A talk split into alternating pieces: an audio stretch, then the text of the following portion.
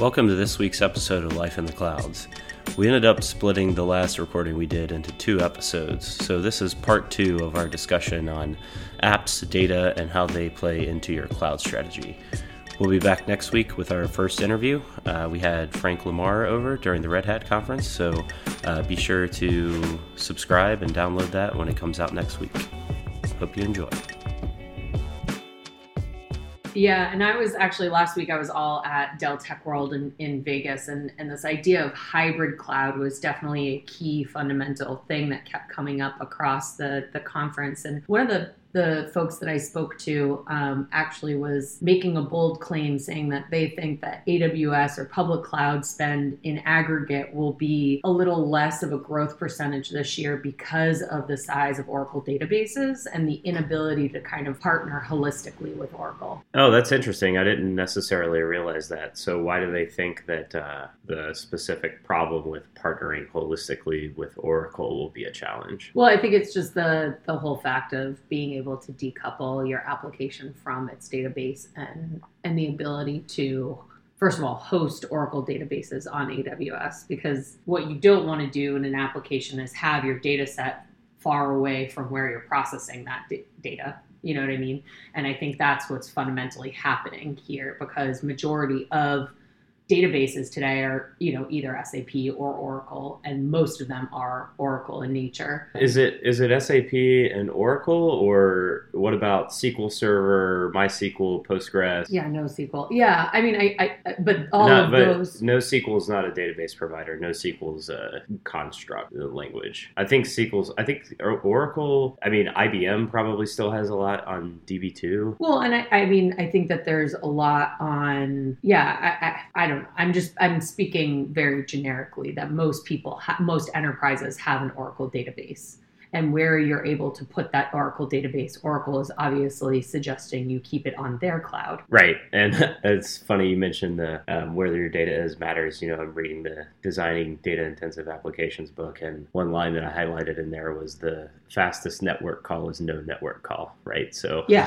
to, to the extent you can colo your data with your applications is always going to be much better. Well, one of the biggest, you know, technology drivers to where you put your application in which environment is latency. And that's kind of, I think that was what this person was getting at is that if you are unable to host your database in the same location as you're trying to compute for that application, then you have a disconnect. So, so what do people do? Right now, you can either host that, you know, again, Oracle database in Oracle's cloud, or you can do that on premises in your own private cloud because they still have partnerships with, you know, all the big infrastructure players, but they have kind of removed themselves with partnering from the other public cloud vendor. Interesting. And I think some of that going forward will be will drive a re-architecture of how your data works based on being in cloud environments. So if you have your applications and data running somewhere the only data that's persisted by the applications would be what they need to run. And then maybe there's some other layer that dispatches your the data from there to wherever your enterprise data warehouse using that term rather vaguely lives. Yeah, exactly. Maybe, you know,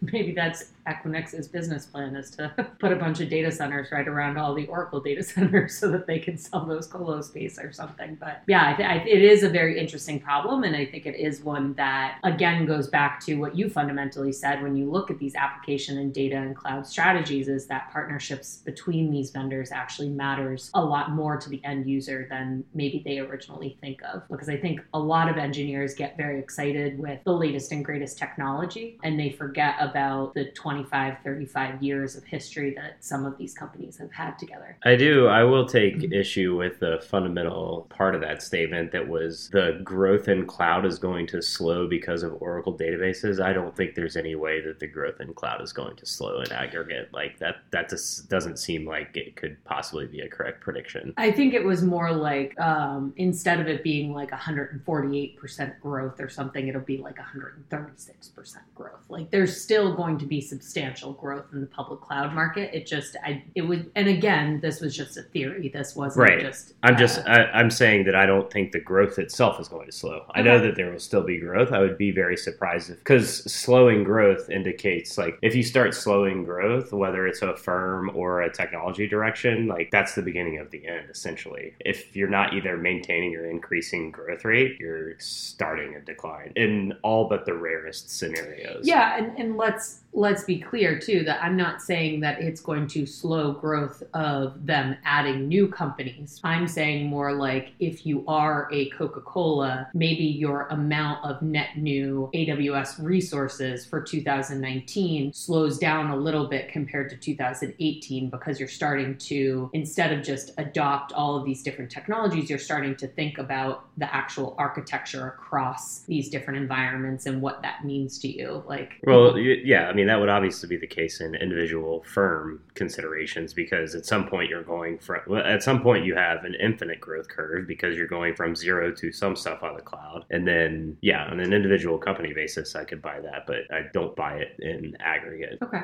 Yeah. Well, tell I'll let you know who that is. so you can tell them. I don't care about telling them. I just care about being right after the fact. So Yeah. let's mark this down. totally. Totally. Oh well. I think that was the first time we've laughed this podcast, so it was probably a good break for everyone.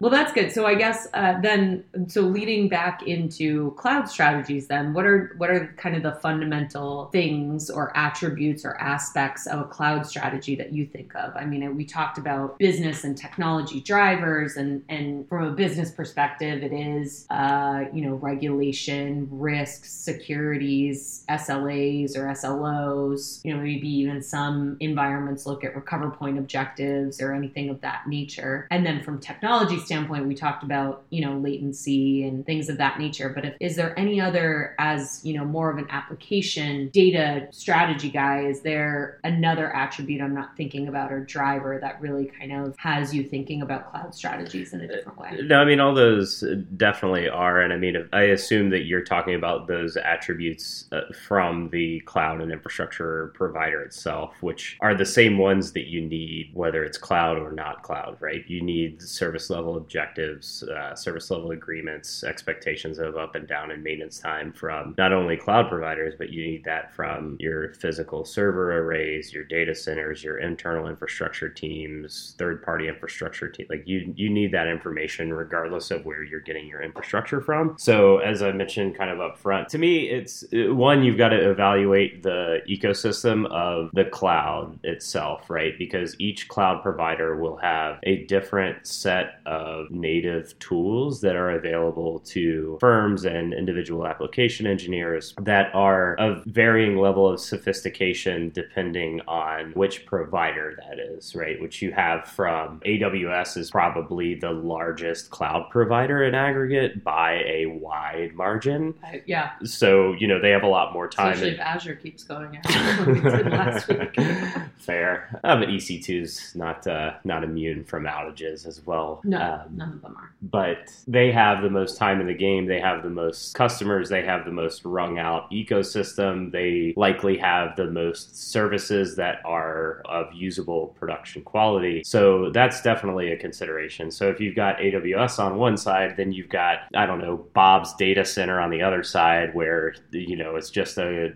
someone who's got a cluster of servers and a colo data center that's providing some sort of managed service that technically conforms to the definition of cloud. Not going to have probably a whole lot of ecosystem of you're not going to have Dynamo or a, a native RabbitMQ service or things like that. So, but it's probably going to be a lot cheaper than Amazon, independent of economy scale of scale and things like that. It's time to talk about our sponsor, G1 Consulting Group. G1 provides many services from software implementation to strategic business development. Their diverse team of consultants has experience across dozens of industries and companies. What sets G1 apart is its focus on cultivating a trusted partnership with their clients, ultimately sharing in outcomes and successes. If you have a project that's stuck, or a new initiative that you're undertaking, or need help exploring the business landscape, contact G1 Consulting Group. You can find them at www www.g1cg.com. That's www.g, the number one, cg.com.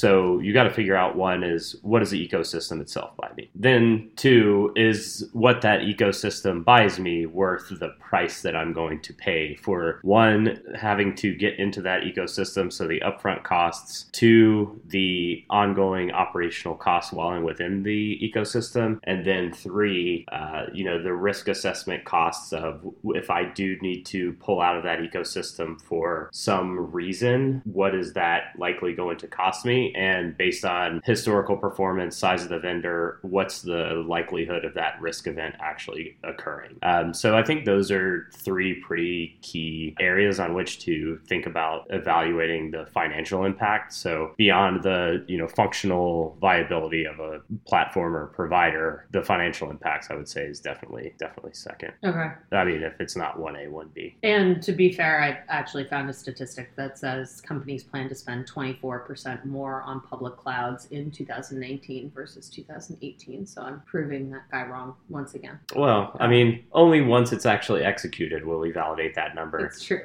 But That's true. I would be shocked if it's if growth slows next year in cloud. No, that but you know what was interesting actually speaking of growth or financial dependencies on cloud was the wave of various IPOs that happened in this last month. Pinterest, Slack, uh, there was one more there. Lyft. Lyft. And their kind of amounts of dependency, right, over the next three to five years on AWS. Actually, it seems as though the financial market is not ready for a line item that says we are completely dependent on our business on another company um, in order to keep our business up and running. Um, I, I disagree with that because many companies have been dependent, like for 40, 50 years, companies were wholly dependent on IBM. Like IBM was the only name in corporate computing games. So the mar- the market, I would say, is definitely ready for firms to be re- relying on other firms because not only in technology, there are other like very large consulting firms, very large accounting firms, very large legal firms that are a large portion of a company's cash flow statement and balance sheet. But the, the difference there is if AWS was to shut their doors tomorrow, right? These companies would all have to shut their doors. Versus when IBM, if IBM was to shut their doors, those companies would already have had those assets up and running, and they're not reliant on IBM to keep those assets up and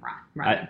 So I would disagree there. I think that uh, many of the firms that leveraged IBM also leveraged IBM's for service operations and maintenance. I, don't think that had IBM gone under when IBM was kind of the only player in the game, it would have been this similar impact, right? If Amazon goes down, a large portion of the economy is going to go down because like a lot of companies are dependent on AWS. They won't go down because there will likely be like stopgap vendors that come in and provide similar services just as they would with IBM. The, somewhat of the difference here is that the a lot of the technology is a lot newer. It's a lot more uh, I don't know if nascent is the right word.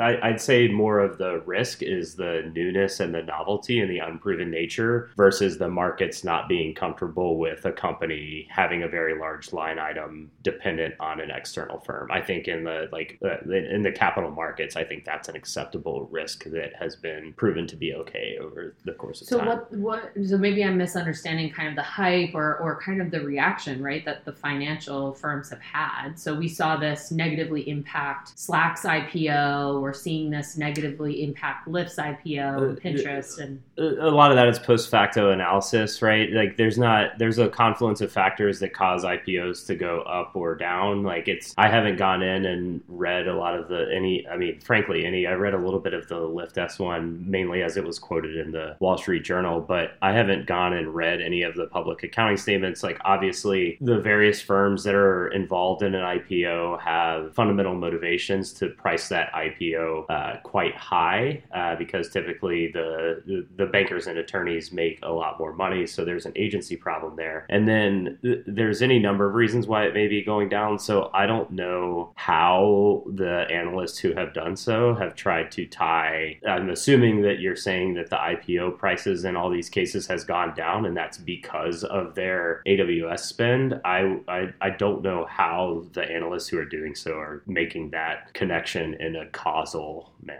Manner. So the the one that I read was just about the the portion of revenues going to back to Amazon. So if this company says, you know, in their S1 statements that let's say they make $100 million a year, you know, in in revenue, then $30 million or so of that revenue actually has to go back to Amazon, right? So so it's cutting into their profit margin by being so dependent on these agencies. And I, I don't disagree with you that this has kind of always been an issue in technology to buy technology and then have it kept running through different vendors. But I think it's the first time that we've seen the number in aggregate all kind of summarized in, in these big lump sums before. I mean, uh, I don't, I don't know that that's necessarily the case because he dealt with like overly large supplier problems throughout the history of capital markets. So it's it, like this fundamentally to me is a problem of supplier mix, and like yeah, maybe these companies are too heavily invested and too uh, too much of their risk is tied to a single supplier, but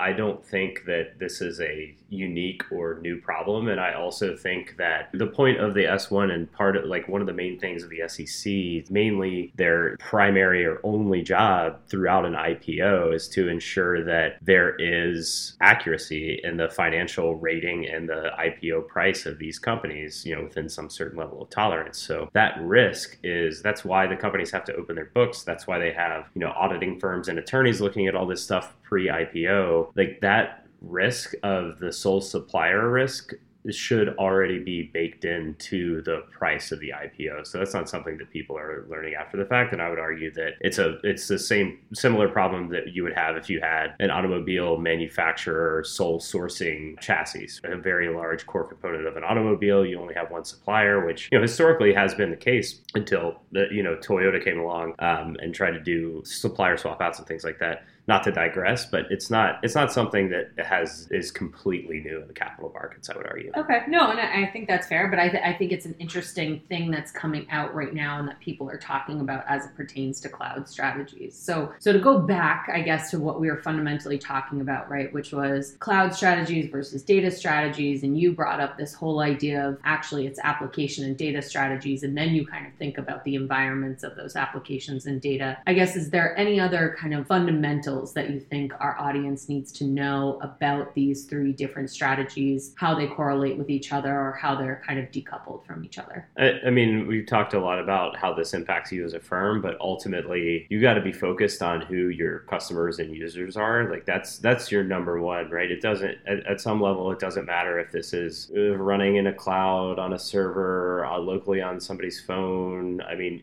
honestly, even if it's running on a computer at all, if it's on like a pen and paper, you got to be able to sell your product and you got to have people that want to buy it and the people that are operating the thing that gets that product to customers have to be able to do their jobs in an efficient manner. So we, we talk a lot about the nuances on how that stuff matters to, to us as technologists but customers and you know customer service and actually operating your firm so that you're developing and designing and uh, creating sellable products that people will buy that's that's got to be your ultimate like laser focus for the outcome. And then however you get to that goal at some level doesn't really matter. That's true. Well those are great insights dustin thank you. I think uh, we really talked about a lot of things here today. So to summarize it's you know you really need to think about through your application strategy how that relates to your data strategy what data you're keeping what you're getting rid of the data purity you have there kind of the the data locale and based on latency and how you're thinking of how these applications are being made and, and utilizing that data and then ultimately what environments you're putting these application and data resources in and how that kind of affects or doesn't affect your customer base. All in all i thought that was a, a great uh, uh, episode five, but would love to hear, of course, our listeners' feedback. So make sure to post comments and ask us questions below. And looking forward to next podcast episode. We're actually interviewing a couple of your buddies, right? Uh, back from Home Depot or who are we interviewing for next uh, podcast to get yeah we've got uh, yeah we've got a couple guys that uh, that I worked with at the Home Depot um, that have since moved on but they're in town for next week in Boston is the the Red Hat conference. So they'll uh, they're gonna swing by our place and we're gonna we're gonna chat probably about some nuances of application development, what they're looking to get out of Red Hat, and, and some things like that. So that should be fun. That should be fun. Well, looking forward to it. Thanks so much. Brittany and Dustin signing off of Life in the Clouds. Have a great week.